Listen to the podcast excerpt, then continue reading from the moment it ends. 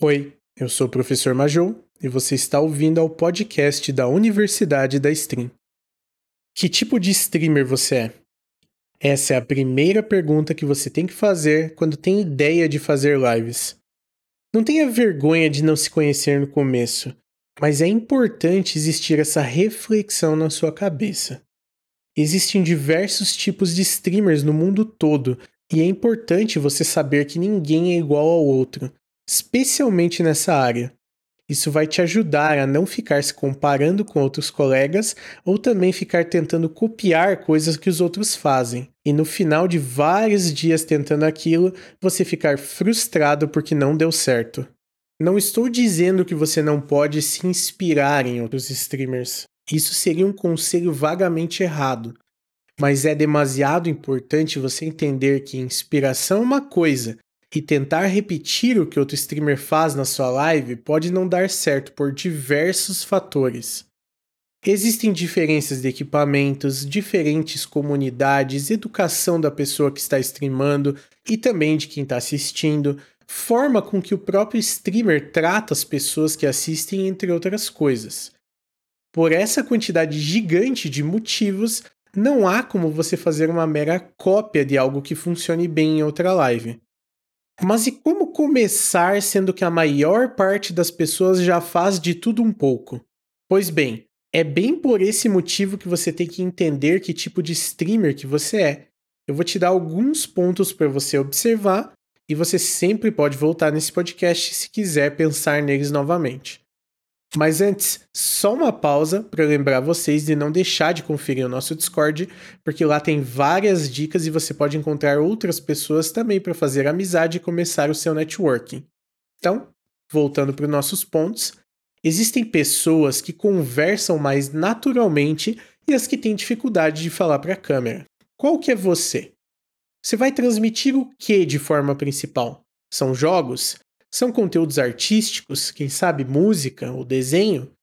Não tem problema em montar um Lego em live ou um quebra-cabeça ou apenas conversar com as pessoas, mas é preciso um objetivo principal, algo que você vai fazer enquanto não tem ninguém para conversar.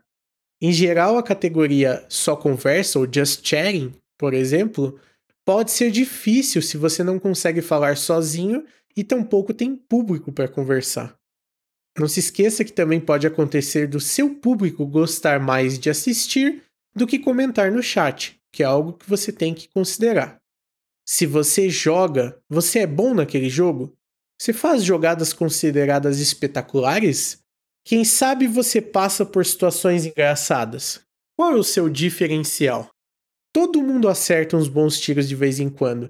O que, que vai prender a pessoa na sua live por diversas horas todo dia? Que tipo de pessoa você é? Você é uma pessoa animada ou mais calma? Existe um público para todos, mas não adianta você conferir uma live de uma pessoa super animada que faz a festa para qualquer jogada e tentar trazer isso para sua live com uma personalidade calma. Pode ser que você não considere a maioria das jogadas algo sensacional, mesmo elas sendo, em geral, melhores que a da live animada que você viu. Esses dois simplesmente não combinam. Então, o ideal é você se identificar e tentar trazer as ideias que condizem com a sua realidade. Eu, por exemplo, gosto de fazer uma live mais calma, com uma boa música de fundo e conversar sobre diversos assuntos que pode ser sobre o jogo ou algo fora dele. Eu geralmente evito assuntos polêmicos porque eu sou muito diplomata. Eu não gosto que as pessoas fiquem se atacando à toa. Então, não é vantajoso para mim criar um ambiente em que eu não me sinta confortável.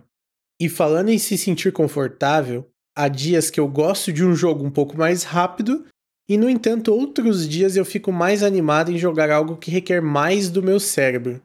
Algo como resolver problemas, puzzles, enigmas, etc. Não adianta eu fugir muito disso. Se eu for jogar o jogo da moda, eu vou ficar esperando resultados nos meus números, e eu nem vou conseguir me focar no jogo. Com isso, as pessoas percebem a live ficar chata. Pense nisso na próxima vez que você for jogar aquele jogo, a sensação do momento. Como eu disse, existe um público para tudo nas lives. As perguntas importantes são: Quais são os seus interesses? O que você pode trazer dos seus interesses para as outras pessoas assistirem? Você já é bom nisso ou quer ficar bom?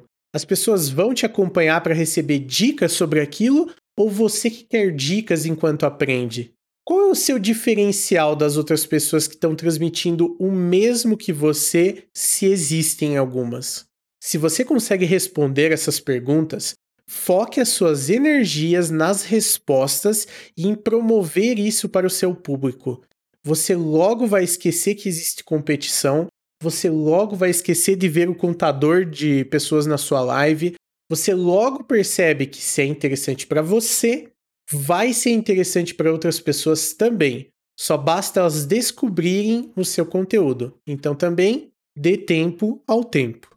Por hoje é só, pessoal. Eu sou o professor Majou, da Universidade da Stream. Muito obrigado por ouvir esse podcast e eu vejo vocês nas lives.